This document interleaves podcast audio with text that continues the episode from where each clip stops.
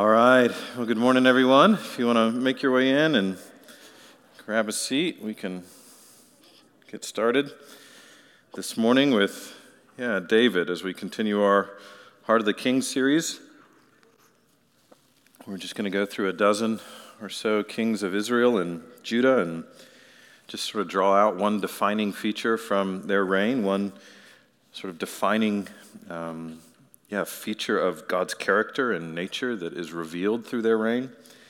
And so the last couple weeks we looked at Saul and fear and the fear of man, and then just yeah, who, how God revealed himself through that story. And then the next couple weeks we'll look at David and repentance and the faithfulness of God. But yeah, before we do that, got a couple books to hand out. Um, one is just a great commentary of First Samuel. So um, hopefully, all of you just take time each day to, to be in God's Word, to read God's Word devotionally, personally, prayerfully, humbly. Um, but then sometimes it's just really helpful to slow down and think more carefully about um, the meaning of Scripture, uh, the words in Scripture, the themes of Scripture. And so there's commentaries that can help do that. There's very technical commentaries, but then there's um, other commentaries that are, that are a little bit more accessible and understandable. And so this is one of those. Dale Ralph Davis, again, really exegetically careful, really careful with the text, but really accessible uh, commentary of 1 Samuel. Like that. Great. Then a second, you know, one of the themes we looked at from King Saul is that the fear of man brings a snare, but he who trusts in the Lord is safe. And so that's actually one of the big themes of Scripture is something we call the fear of man when um, you know, to put in the words of Ed Welch, when people are big and God is small. That's a way to think about it, where the fear of people is great, the fear of the Lord is small. Where desire to please people is great, desire to please the Lord is small. Where trust and hope in people and in what they can deliver and provide is big, trust in God and what He can do and provide is small. And so this is a great just book that will be, yeah, convicting, humbling, helpful direct, specific on helping us overcome what he calls peer pressure, codependency, and the fear of man. So, who would love to?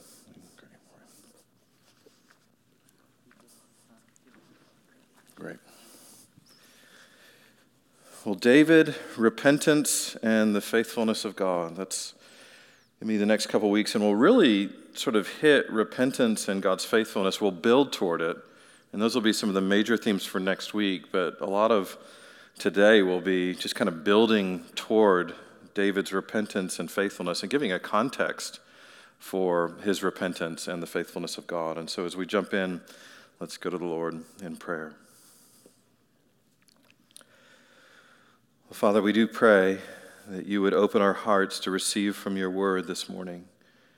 We do pray that you would humble us through your word, that you would convict us through your word, that you would comfort us through your word, that you would display your glory through your word, that you would teach us from your word, that you would grow us through your word, you would conform us to the image of Christ through your word, that your spirit would yeah, prevail upon us to seek first your kingdom and your righteousness, to desire you above all other desires, to desire fellowship with you above all other fellowship, to be so concerned and disturbed and grieved by our sin that we would cling to Christ and depend upon Christ for reconciliation to you. That we would be so moved by your grace and by your mercy and by just a way of salvation that you have provided for us. That we would do nothing but trust in you and be thankful for you and spend all of our lives communing with you and worshiping you. In Christ's name we pray. Amen. Well, there's an article I came across my desk a few weeks back on the top sort of 20 treasure hunting shows on television over the last sort of few years. I didn't realize it, but evidently these have become a really big deal, like on Discovery Channel and History Channel and all kinds of other channels, just these treasure hunting. But yeah, the Cooper's Treasure, Curse of Oak Island, Diggers, Treasure Quest, Snake Island, lots of islands. The Curse of Civil War Gold, American Digger, Legend of the Superstition Mountains, the Safe Crackers, Secrets of the Underground, on and on and on. And millions and millions of people will watch it. Millions and millions of people will be fascinated by this theme of seeking and finding treasure. And of course, in all these cases, the treasure is gold or diamonds or jewels or material things. And what it really stood out was just how enamoring this is to a human being, to all of us. The idea of seeking treasure, finding treasure. And it really made me think when you even look at the scripture that people really are, they're hardwired to seek treasure. We're all hardwired to seek treasure. We get up in the morning and we pursue stuff. We go after things that we think are valuable to us. So, in many ways, the question isn't, do you seek treasure? We all do. I think the question is, what treasure? Who is our treasure? What do we prize above everything else? King Saul feared man, he prized their approval. We'll see from David, he's going to fear God, he's going to prize his approval. King Saul sought out his own kingdom, that's what he treasured. David will seek the kingdom of God. That's what he'll treasure. King Saul concerned himself with personal glory. Those were the jewels that he was after, wanted to preserve. David concerned himself with God's glory. And so we really can't understand even the repentance of David. One of the things we'll see, especially next week, is repentance was a way of life for him.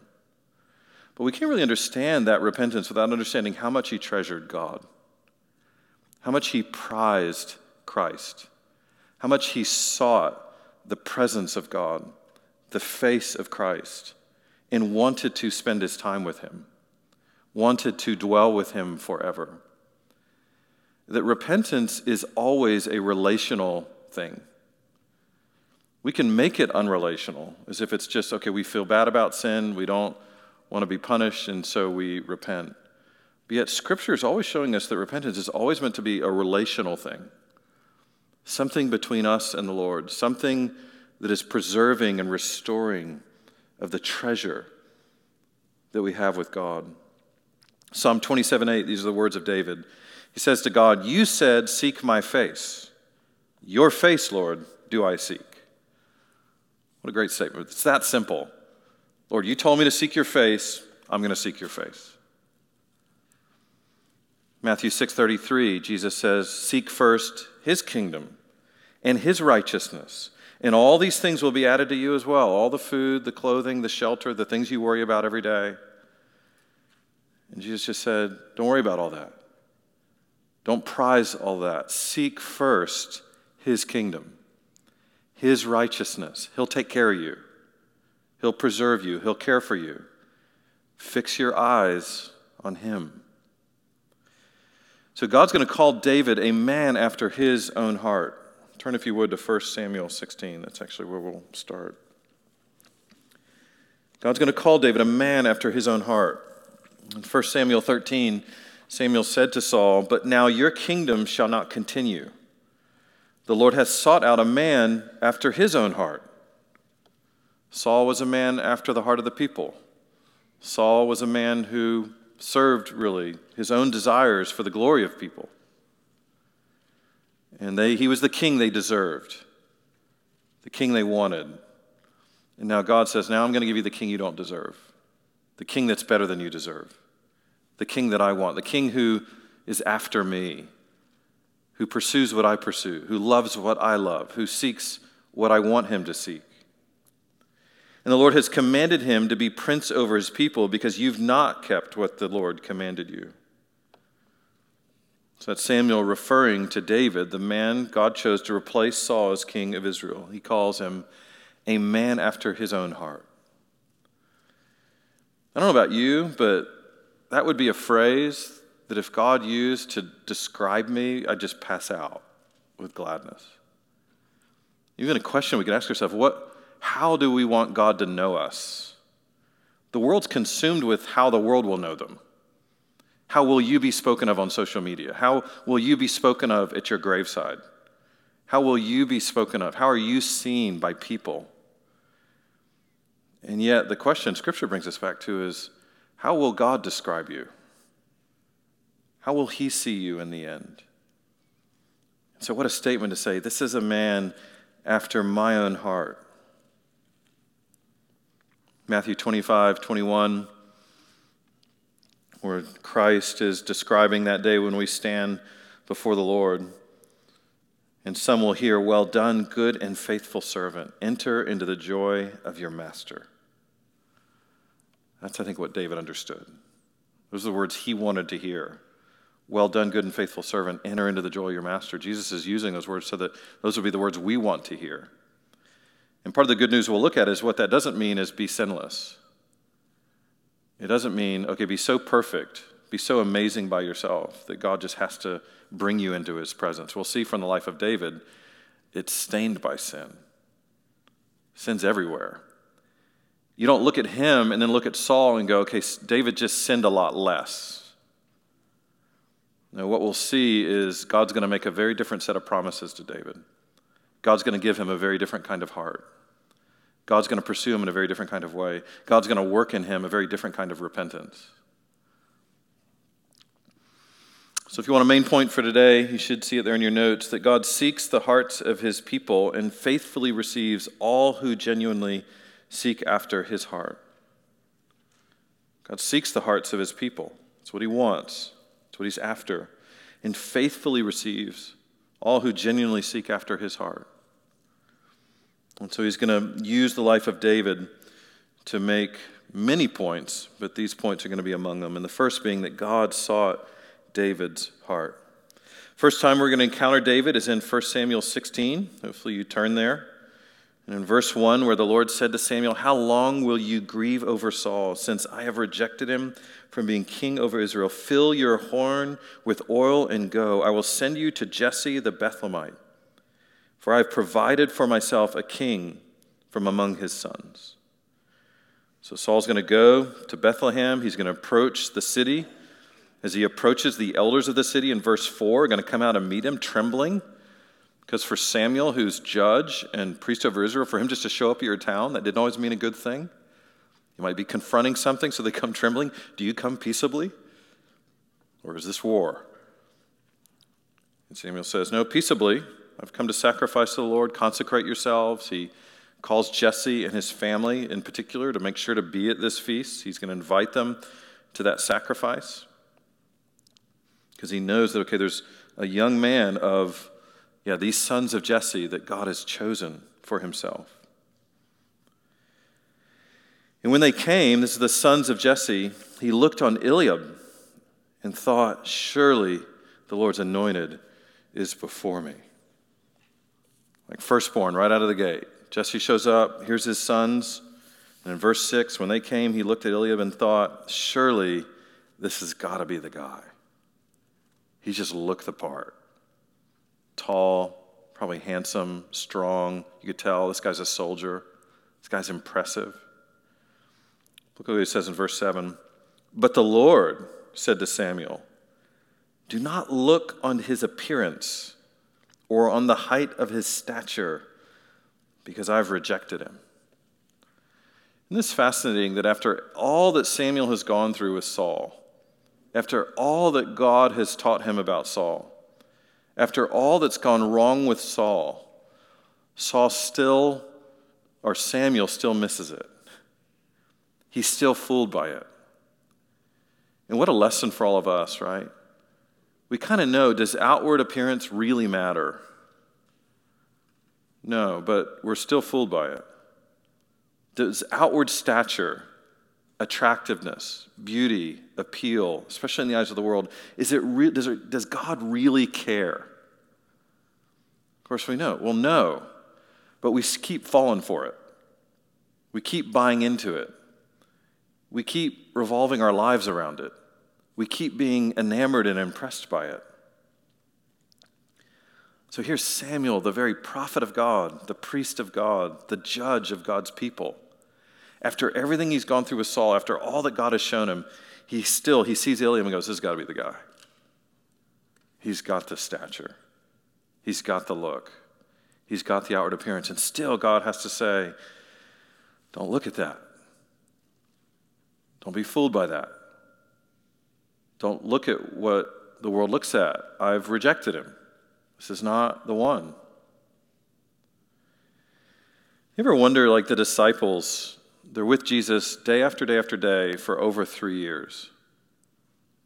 And by the end of it all, they still don't get it. And it's tempting to think, man, those disciples, they're really stupid. Rather than see, actually, there's something very fundamental about human nature that God's teaching us. This is just what we're like. We're that slow to get it. That should humble us. That should make us impressed with the patience of God. In many ways, you should go, wow, this is one patient God. He just has to repeat himself over and over again. He has to keep coming back to the same lessons. And here's one of them that the Lord values spiritual condition over physical condition. Don't look at his height of his stature because I've rejected him. For the Lord sees not as man sees. If you want to have a prayer in your daily life, make that a prayer. Lord, help me see what you see. Help me value what you value. Man looks on the outward appearance, but the Lord looks at the heart. Lord, help me value that about my life heart, not outward appearance. Lord, help me value that in other people heart, not outward appearance. Part of being a new creation in Christ, right? In 2 Corinthians 5, where Paul says, Therefore, no longer do we regard anyone according to the flesh. What it means is we just don't regard anyone according to the outward form, to their physical appearance. We just don't buy into that. And so the church, of all places, ought to be a place that isn't fooled, that doesn't buy into the outward appearance trap, to the vanity trap, to how do people look and sound and perform externally, but the heart.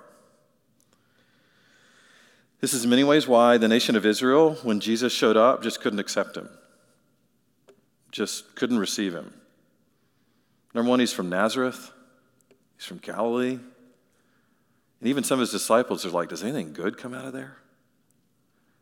They're just so distracted by like the city he's from you think about it, even today, isn't that interesting when you hear it? Like somebody says, Yeah, I'm from New York. And how many of you go, oh, goodness? Or you go to New York and you're like, Yeah, I'm from Arkansas. And they go, Oh boy, need help reading the menu? There'll just be some dig, some stereotype, some about externals, about where even you're from. Well, Jesus shows up, son of a carpenter from Nazareth born in Bethlehem.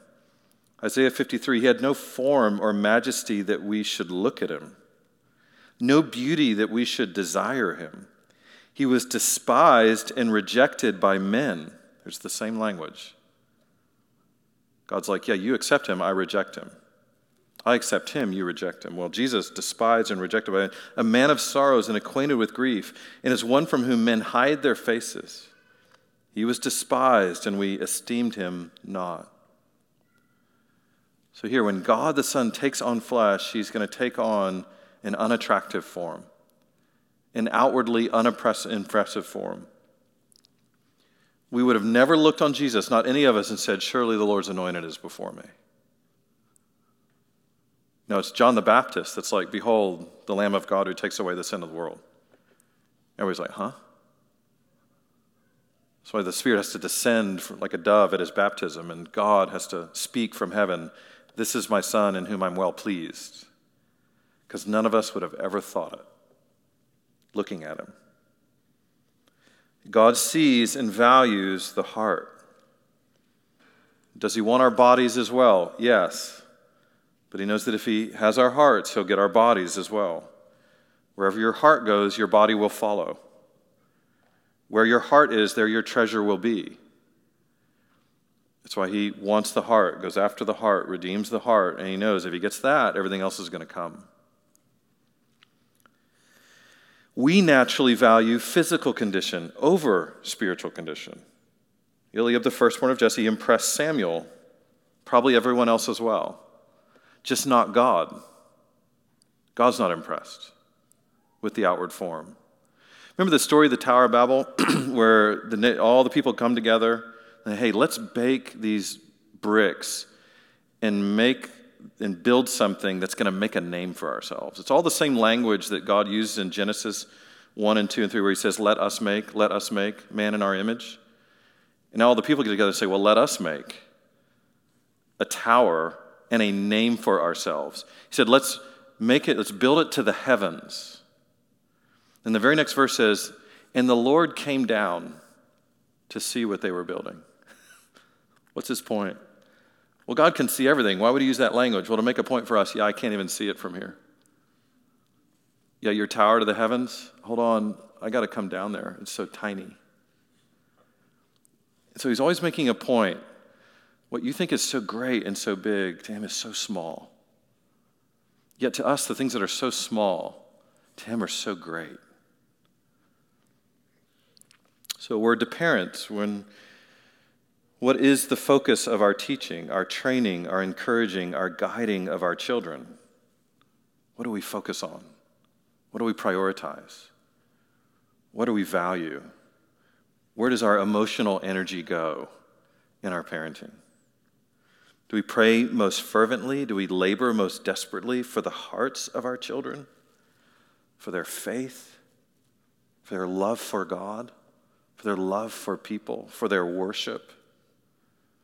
or their sports, their academics, their dress, their popularity, their fill in the blank. So tempting. Or to you young people who are here, maybe teenagers in public schools or private schools, wherever you are, who are you trying to be? Where are you focusing your attention in your life? Is it to make the outer form impressive or the inner? Study hard, sure. Play hard, sure. Take care of your body, yes. But then to what ultimate end? Do you know that God seeks you? Does He have your heart? Does He have your loyalty? Does He have your worship? Is all that other stuff just means to serve Him? means to love Him, means to love others. God wants your faith, not your sports statistics. He wants your hope to be in Him, not your grade point average.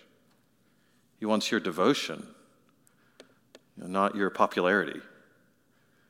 Doesn't make a lot of those other things all bad. It just means be careful when those become what you seek. O Lord, you told me to seek your face, therefore your face I will seek. It's David's words. Or a word to singles looking to be married. What do you believe makes you an attractive person? To what are you attracted in another person, such that you're willing to marry them? Is it Christ in you and Christ in them, or is it outward appearance? Is it earning power? Proverbs 31:30 Charm is deceitful and beauty is vain, but a woman who fears the Lord is to be praised. It's amazing. We can read that every single year and never believe it. We could say something very similar to men, not just to women, that charm is deceitful. Beauty is vain. Outward appearance, it's all empty.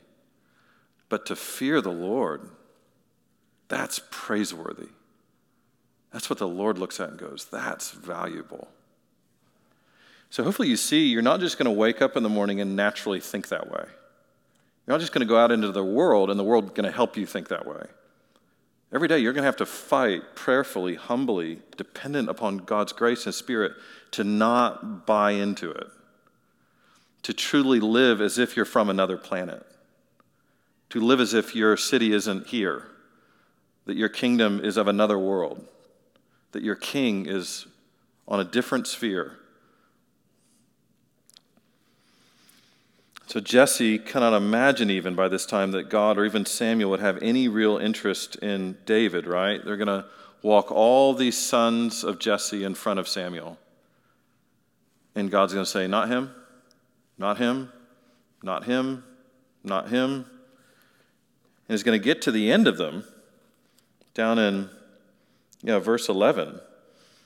Then Samuel said to Jesse, Are all your sons here? Like Samuel brought, here's all his sons, walked them in front. It's none of them.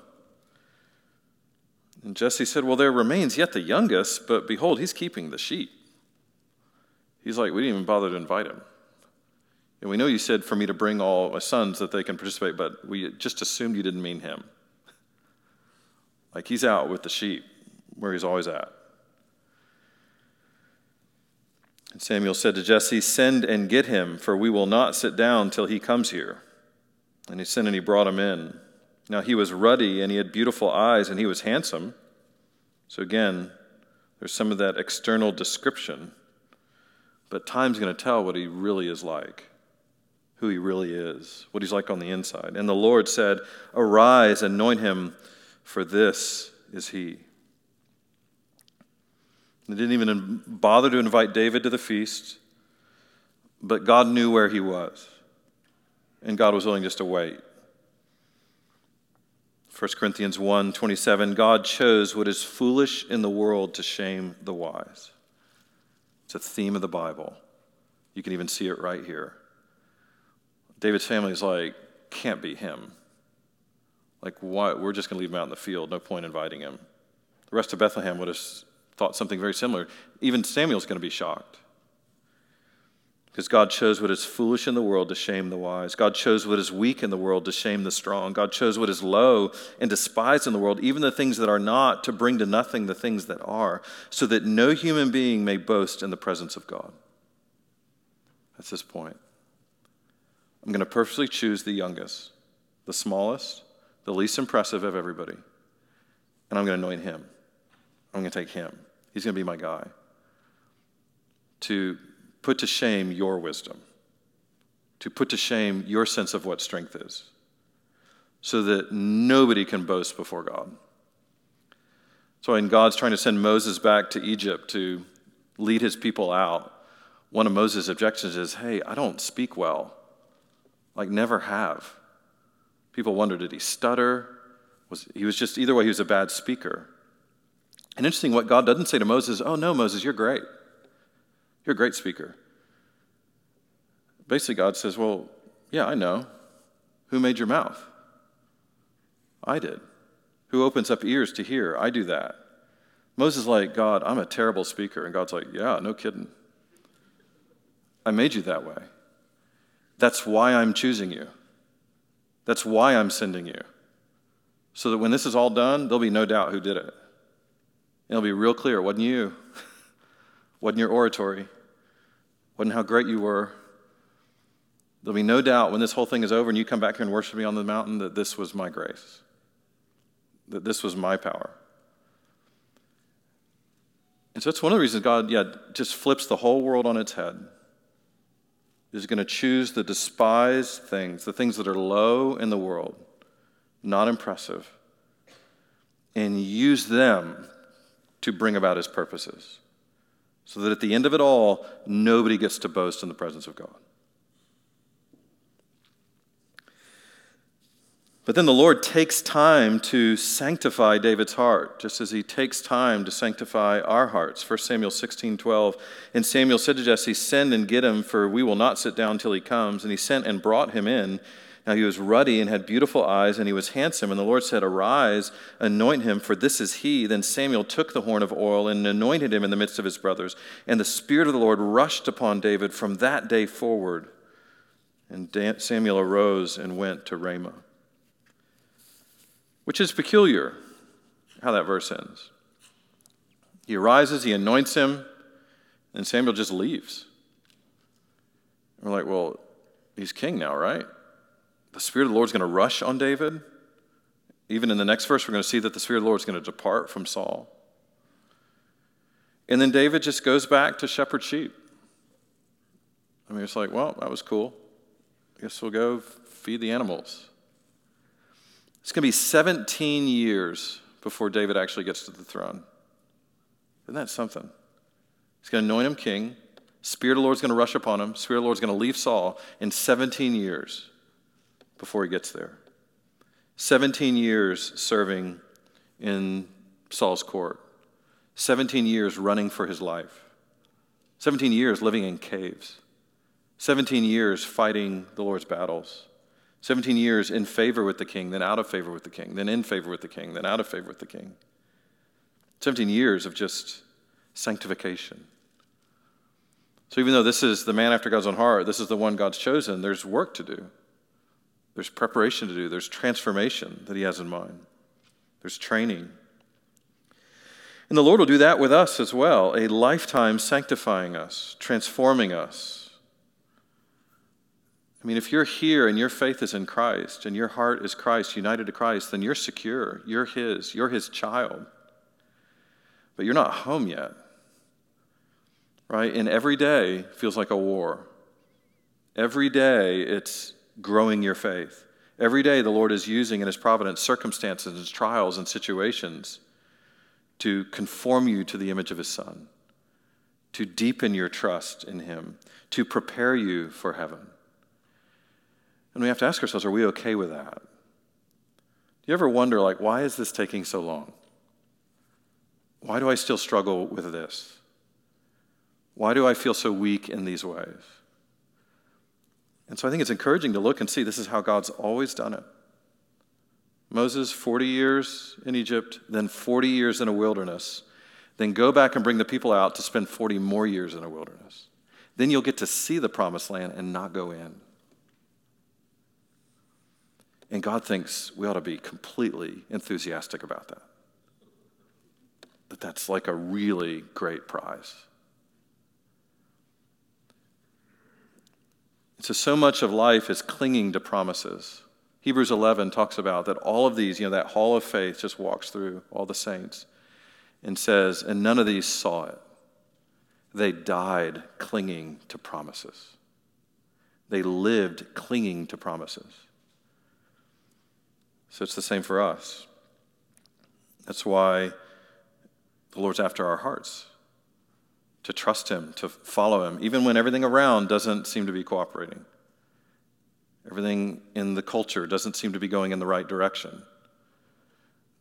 Well, we're, we're meant to live by faith, not by sight, by promises, not by circumstantial ease. Romans 7 4, likewise, my brothers, you also have died to the law through the body of Christ, so that you might belong to another to him who has been raised from the dead, in order that we may bear fruit to God. That's what Christ did when he died for us, when the Spirit gave us a new heart, united us to Jesus, is he took us as his own. That's why Paul can say, likewise, my brothers, my sisters, we're family. You now died to the law through the body of Christ so that you might belong to another. You're not your own. Your life's been bought with a price. And that's some of what's happening here at Bethlehem. Samuel's going to anoint him. God's going to take him. He's mine. I've accepted him. He now belongs to him. And that doesn't now mean everything's going to be smooth sailing. So we're all sitting here this morning, which means for the time being, he has our bodies, but does he have our hearts? Like, even as we move into the morning service and begin to sing, like, okay, he'll have our voices, but will he have our hearts? As we listen to the preaching of the word, okay, he'll have our ears hearing, but will he have our hearts? Or after like five minutes, are we just like, yeah, it's kind of boring? This is sometimes the danger of even making sort of this a performance. The lights, the smoke, the music, the impressive, the video, the where the outward form takes the form of the world because that's what keeps people's attention. It's no wonder God's not particularly interested in that. But the simplicity of the preached word, the simplicity of songs for the congregation to lift their voices in praise of God, the simplicity of just humble prayers to God. And all of those are meant to be training us, preparing us, getting more of our hearts to Him. So I don't know about you, but that can be a battle for me each week. It can be a battle you're 30 minutes in, and it's like, oh boy, what else do I have to do today? Or, oh, what are all the tasks are on my, oh, what do I need to, what it, and you have to pray, okay, Lord, help me be here. Help my heart be in it. That's the spiritual war that we're waging. It's not against flesh and blood, right? It's not flesh and blood against flesh and blood. It's spirit against spirits. It's the invisible things, the loyalties of our heart against rulers and principalities and powers in heavenly places. And that's why we need to put on the full armor of God.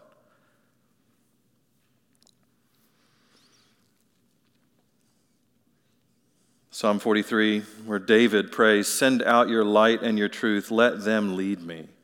Let them bring me to your holy hill and to your dwelling. Then I will go to the altar of God, to God, my exceeding joy. That's what he called God. My exceeding joy. He had his heart. So, are we willing to gladly endure 17 years of affliction or more and persecution or more so that the dross of our souls would be melted away and pure faith in God would be developed. David prayed in Psalm 139 Search me, O God, and know my heart. Try me and know my thoughts. See if there be any grievous way in me, and lead me in the way everlasting. That was his prayer. Is that your prayer? Is that my prayer? Lord, just search me. Try me. See if there's anything in me that isn't pleasing to you, and then lead me in the way everlasting. Do whatever you got to do to burn it off. Do whatever you got to do to purify it. God wanted David's heart, the whole thing, and David gave it. All his battles and victories, all his sacrifices and offerings, all his feasts and celebrations, they were all just means for David to give himself to God. Not only did David give his heart to God, David also sought after the heart of God. This brings us to our second big point this morning. There's really many things that we can look at as examples of it. But I think it begins with this idea that David desired the glory of God. So look at 1 Samuel 17, this famous story of his battle with Goliath, that David desired the glory of God that Jesse, the father of David, is going to send David to the front lines to inquire about his brothers and bring them food. So all the Philistines are going to stand on one mountain in verse 3. All the Israelites are going to stand on another mountain in verse 3. And they're going to be across from each other waiting for battle. And one thing that would have been common in these kinds of ancient battles is sometimes a champion would go out from one side and challenge the greatest champion of the other side. And then those two would fight And then whichever champion prevailed, their nation essentially prevailed. Rather than all the bloodshed of the battle, just two guys would fight, and then whoever that champion was that won, the other nation would now be subject to the victorious nation. Well, that's what Goliath is going to do. He's going to walk out as the champion of the Philistines, nine and a half feet tall. His coat of mail in verse 5 weighs 125 pounds. Think about something that's 125 pounds. Imagine putting, wrapping that around you. That's what he's walking out with. He's got a spear that the head of the spear weighs 15 pounds. Go get a dumbbell that weighs 15 pounds. Imagine sticking that on the end of a piece of wood. And what kind of wood that's got to be to hold that? Well, that's just one spear. He's got javelin, he's got a sword, he's got chainmail, he's got helmet, nine and a half feet tall. Comes out and just starts taunting the Israelites, taunting the people of God. And says, and all the people of Israel, they're all the soldiers, all the army, they're just trembling. They're afraid. Verse 12, they were dismayed and greatly afraid. Well, Jesse's going to send David to go inquire of his brothers. Three of his older brothers are there on the battle lines. David's going to go to see how they're doing, and in being there, he's going to hear Goliath and his taunts. Goliath's going to come out day after day, taunting. And David's going to overhear it. So then in verse 26, his response is going to be Who is this uncircumcised Philistine that he should defy the armies of the living God? He just overhears him taunting, and he's like, Whoa, what on earth? Who is this unbelieving, godless man who would actually taunt the people who represent Yahweh? The people that Yahweh has chosen. In other words, notice the theme David is not shocked by Goliath's stature, but by his irreverence. That's what stands out to him. Nine and a half feet tall, all the armor, all the weapons. David doesn't even know. It's like, that's not what he sees. That's not what amazes him. What amazes him is the irreverence. Wow, the audacity to revile the creator of the world. Everyone is saying, Look at him, he's scary. David's saying, Listen to him, he's blaspheming the Lord. You see how they're two different places, how they're interpreting what's going on. So David's like, Well, I'll go fight him. Because David's not looking at the outside of the man, but at his heart exposed by his reviling of God. Everyone else can't see past the outward form of Goliath. Everyone else can't see past the danger to their own lives, the danger to their own glory. David could not care less. He just cannot believe anyone on earth would so defiantly and proudly raise their fist against God. That's what captures him. So he quickly volunteers I'll go fight him. Because for David, life and death was about the glory of God. That's what we're meant to see. It's about God's glory, not his own. I'm going to try to throw him some armor on him in the Lord and his providence. Make sure there's no armor to fit David, no typical weapons that are going to work. So David's going to just grab a staff, a few rocks, and a sling and go out to face Goliath. I mean, just wearing a, whatever a shepherd would be wearing in the field, carrying whatever staff he would be carrying, some rocks in a bag, and a sling. Of course, Goliath sees it and is like, What on earth? You come out here with little pebbles? To which David says in chapter 17, verse 45, Well, you come to me with a sword and with a spear and with a javelin, but I come to you in the name of the Lord of hosts the God of the armies of Israel, whom you have defied. Again, he just couldn't get past the fact that Goliath had defied God. It just bothered him. It just bothered him. He's that concerned with the glory of God. We'll come back to that. Secondly, David sought the presence of God to be satisfied in God. It was just all about God.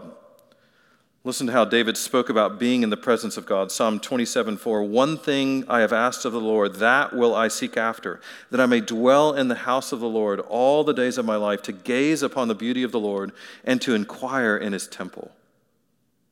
It's the one thing he asked for, one thing he sought, just to be with God, to hear God, to dwell with God forever. Psalm 16:11 You make known to me the path of life. In your presence there's fullness of joy. At your right hand are pleasures forevermore. You believe that? And that made him very immune to just the fears of losing stuff in the world. That's why he can charge out and face Goliath. He really we'll see in a little bit he really believes God's going to deliver him. But even if he doesn't God's going to deliver him like whether it's going to deliver him from death or deliver him through death. Either way, he knows he's going to be with the Lord. Psalm 63, verse 1 O God, you are my God. Earnestly I seek you. My soul thirsts for you. My flesh faints for you, as in a dry and weary land where there is no water. So I've looked upon you in the sanctuary, beholding your power and glory, because your steadfast love is better than life my lips will praise you. What a statement. Do we believe that? His steadfast love is better than life, better than anything in life. So, yeah, David can run to a battle line and put his own life on the line because it's about the glory of God, the presence of God, the power of God, and that his steadfast love, it's better than life itself. He couldn't imagine a better place to live than in the presence of God. And again, this will be so important to understand David's repentance next week. That his repentance wasn't just in a vacuum. His repentance wasn't just an artificial thing. It wasn't just going through motions. It was about restoring him to the presence of God, restoring him to the purity of fellowship with God, removing every obstacle there might be to his communion with the Lord. Even though he would have been, he felt united to God in many ways through faith. Yet that, that union, though preserved, the communion with God could change based on, okay, if I'm walking in sin, then this communion is going to be interrupted, and repentance is a means to restore that communion. So we see the context of all that was how much he valued God, the presence of God. It's also why, point C there, David refused to exchange the glory of God for idols. This will be something that distinguishes David from many of the other kings. That because he desired the glory of God and desired the presence of God by the grace of God, he never went after idols. He couldn't stomach false gods, especially in his own life. He couldn't, Romans 1:23, exchange the glory of the immortal God for images resembling mortal man and birds and animals and creeping things. And so David's reign is actually defined by his faithfulness to Yahweh and his refusal to go after other gods. Just wouldn't do it. Psalm 101, David wrote, I will not set before my eyes anything that is worthless. I hate the work of those who fall away. It shall not cling to me. He's talking about idols. I will not set before me anything that is worthless and act as if it's worthy. Act as if it's worthy of my affection, worthy of my devotion, worthy of my worship. And that's why when later kings, kings that are going to come after David, they're all going to be compared to David on this, real, on this dimension. Were they faithful to Yahweh or did they go after idols? 1 Kings 11:4 When Solomon was old his wives turned away his heart after other gods and his heart was not wholly true to the Lord his God as was the heart of David his father. There's the comparison. So one way we can think about David being a man after God's own heart is he didn't go after idols. That's one of the things that, that it means. Or King Asa says he did what was right in the eyes of the Lord, as David his father had done. He put away the male cult prostitutes out of the land and removed all the idols that his fathers had made. So you see the comparison? Kings, they went after idols, unlike David. Kings who removed idols and worshiped Yahweh, like David. David trusted the God of Israel and refused to go after other gods, such that all the kings after him would be compared to him on these grounds. And that's one of the reasons why when he goes out and Goliath is taunting Israel and saying everything, it's like Philistines' gods against Yahweh. And David's like, just drove him crazy that nobody's doing anything about this. For David, it was about the glory of God, about the true worship of the worthy God, about being zealous for the name and reputation of God. That's one of the things that God used in his life to make him a man after God's own heart.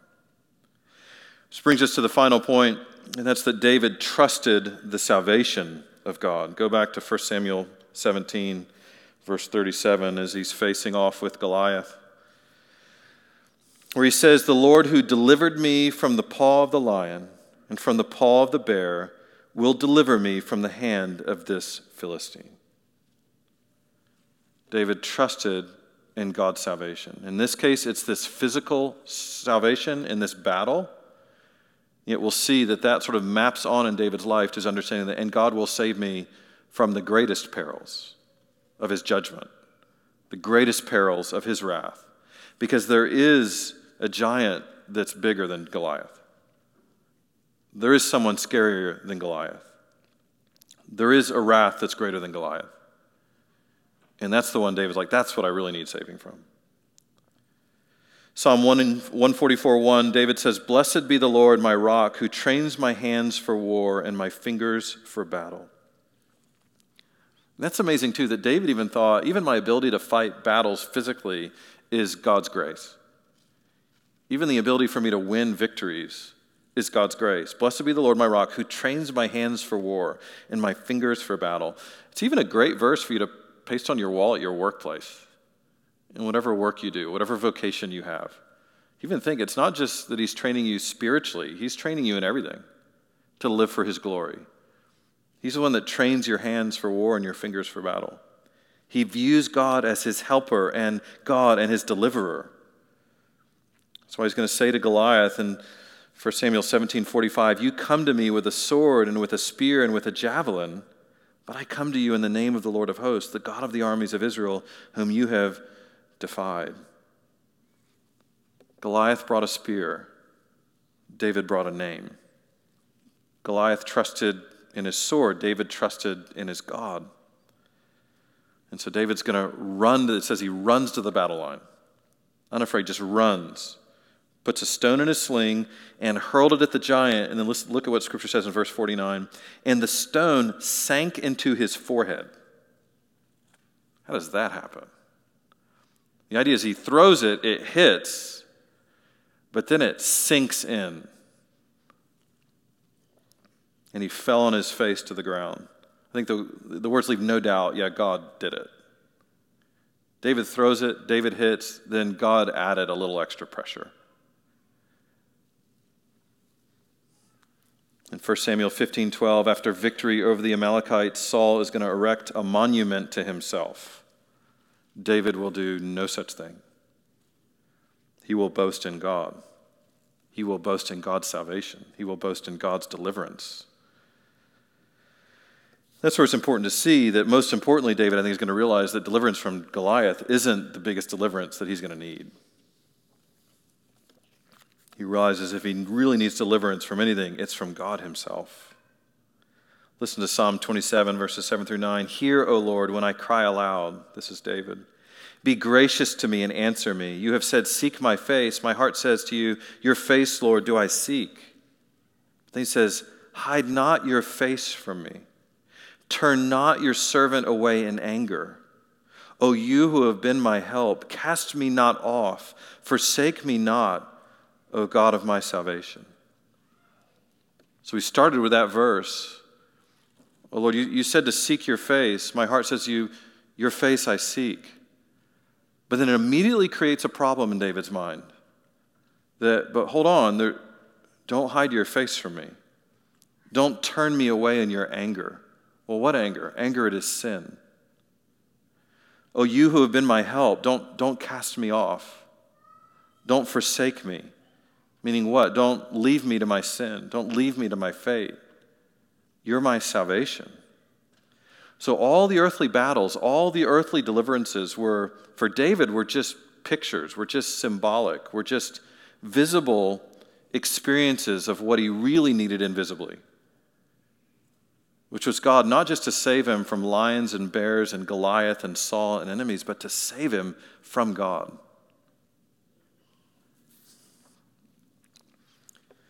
Because David can't fathom losing God. Salvation was not only from God, but to God. And even more, he's not going to look to himself to do it. He's not going to look to himself to reconcile it. He's going to look ahead to a Messiah that God is going to promise.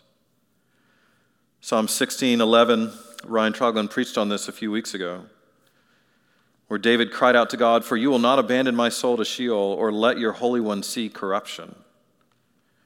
And in Acts 2, Peter's going to actually explain what David meant, what David saw coming.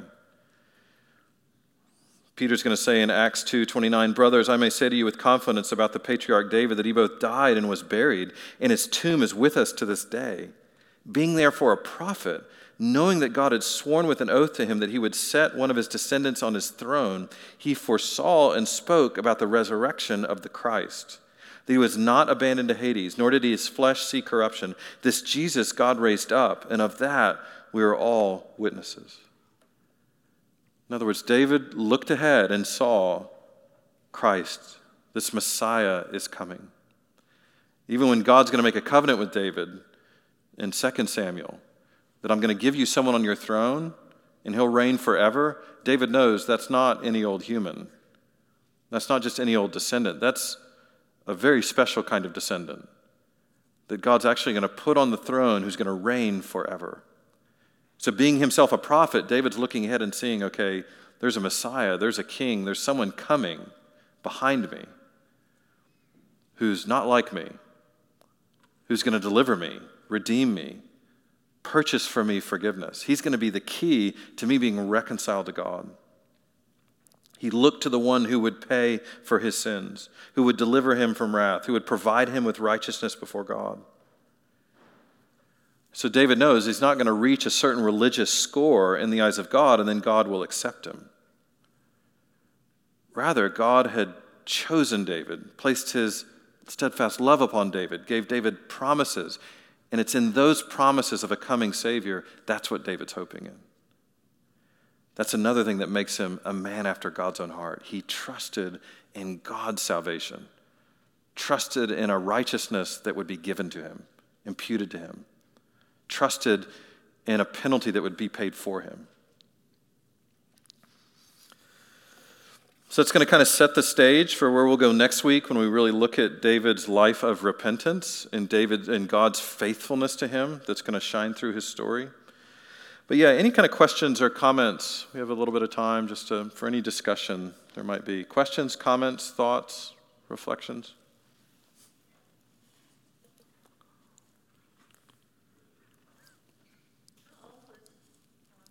Go ahead, here.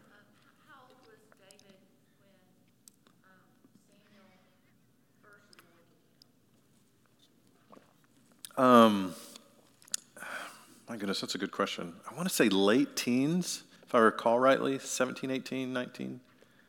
I think he was he was young. Yeah, I want to say 17. 17 is the number that comes to my mind, but I may be wrong. Does anybody else here know uh, how old David was at this point? Yeah, so it's yeah, I'm thinking 17ish at this point. Yeah, you had a question? Yeah.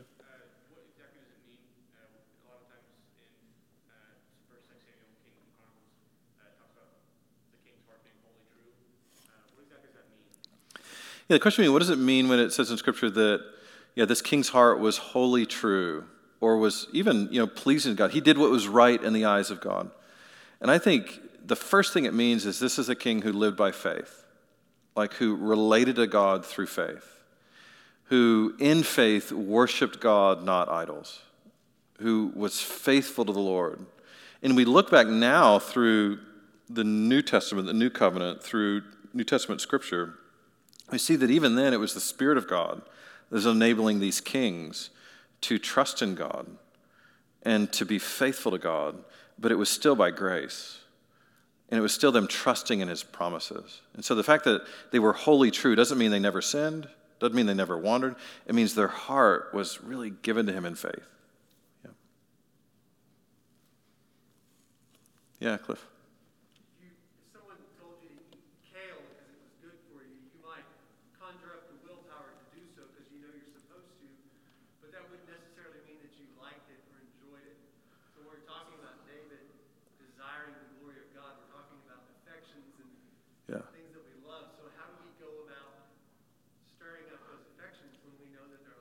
Yeah, good question. So, yeah, Cliff was saying, you know, that someone may say, okay, eat kale because it's good for you.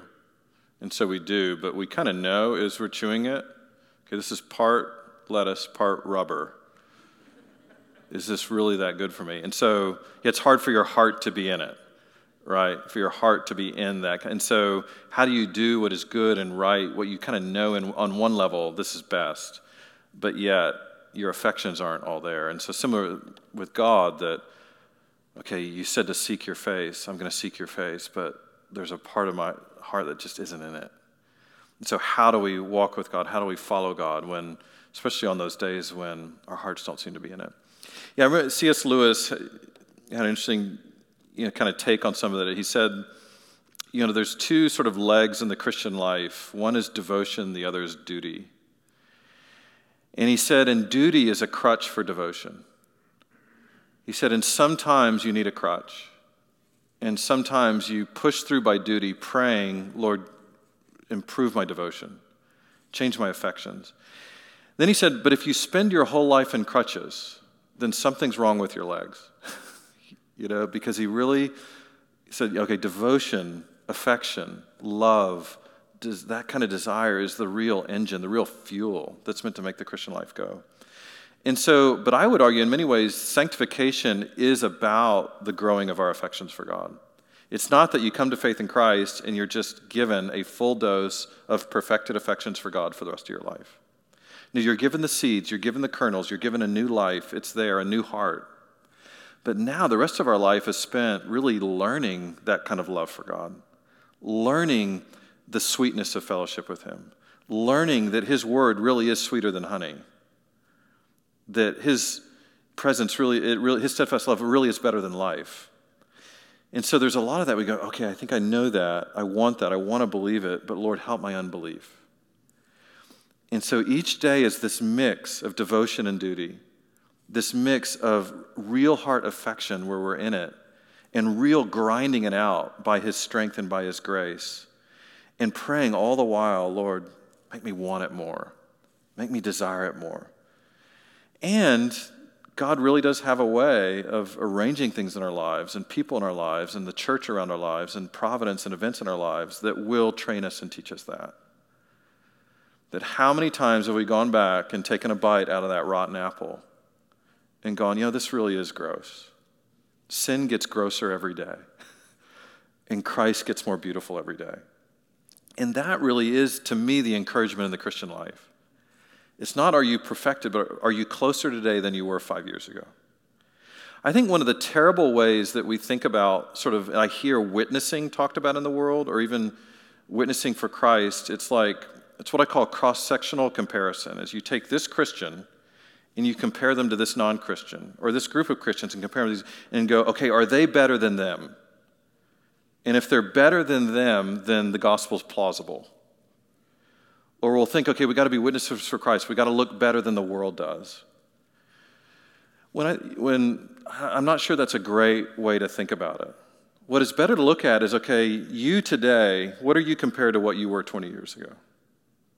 What are you compared to where you were a decade ago? Imagine what you would be without Jesus. And imagine what that non Christian would be with Jesus. That's the better comparison.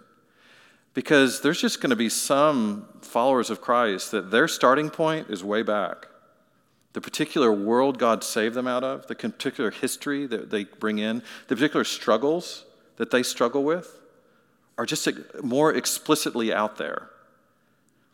And you might have non Christians that have lives that look pretty put together, that are pretty well ordered, that seem to be pretty self controlled. And so to compare that non Christian to this Christian is the wrong comparison. Better, imagine what this Christian would look like if Jesus hadn't redeemed him. And imagine what non believer would look like if Christ redeemed him. And so that's what we see in Scripture is the trajectory of each individual life and soul and what God's doing in them. It's looking at what Peter is in the book of Acts compared to what he was in the Gospel of Mark. You're like, oh, wow, this is a different guy. Not comparing Peter to Paul, but Peter to Peter. And so it's similar in our lives. It's okay, are your affections for Him today greater than they were 10 years ago? Is your love for Him growing? Is your delight in His people growing? Is your hatred of sin deepening? Is your faith expanding? Does God have you on a trajectory of transformation? That's, I think, where we're meant to see the encouragement. That's what we're meant to be praying for each and every day. Well, let me pray for us now.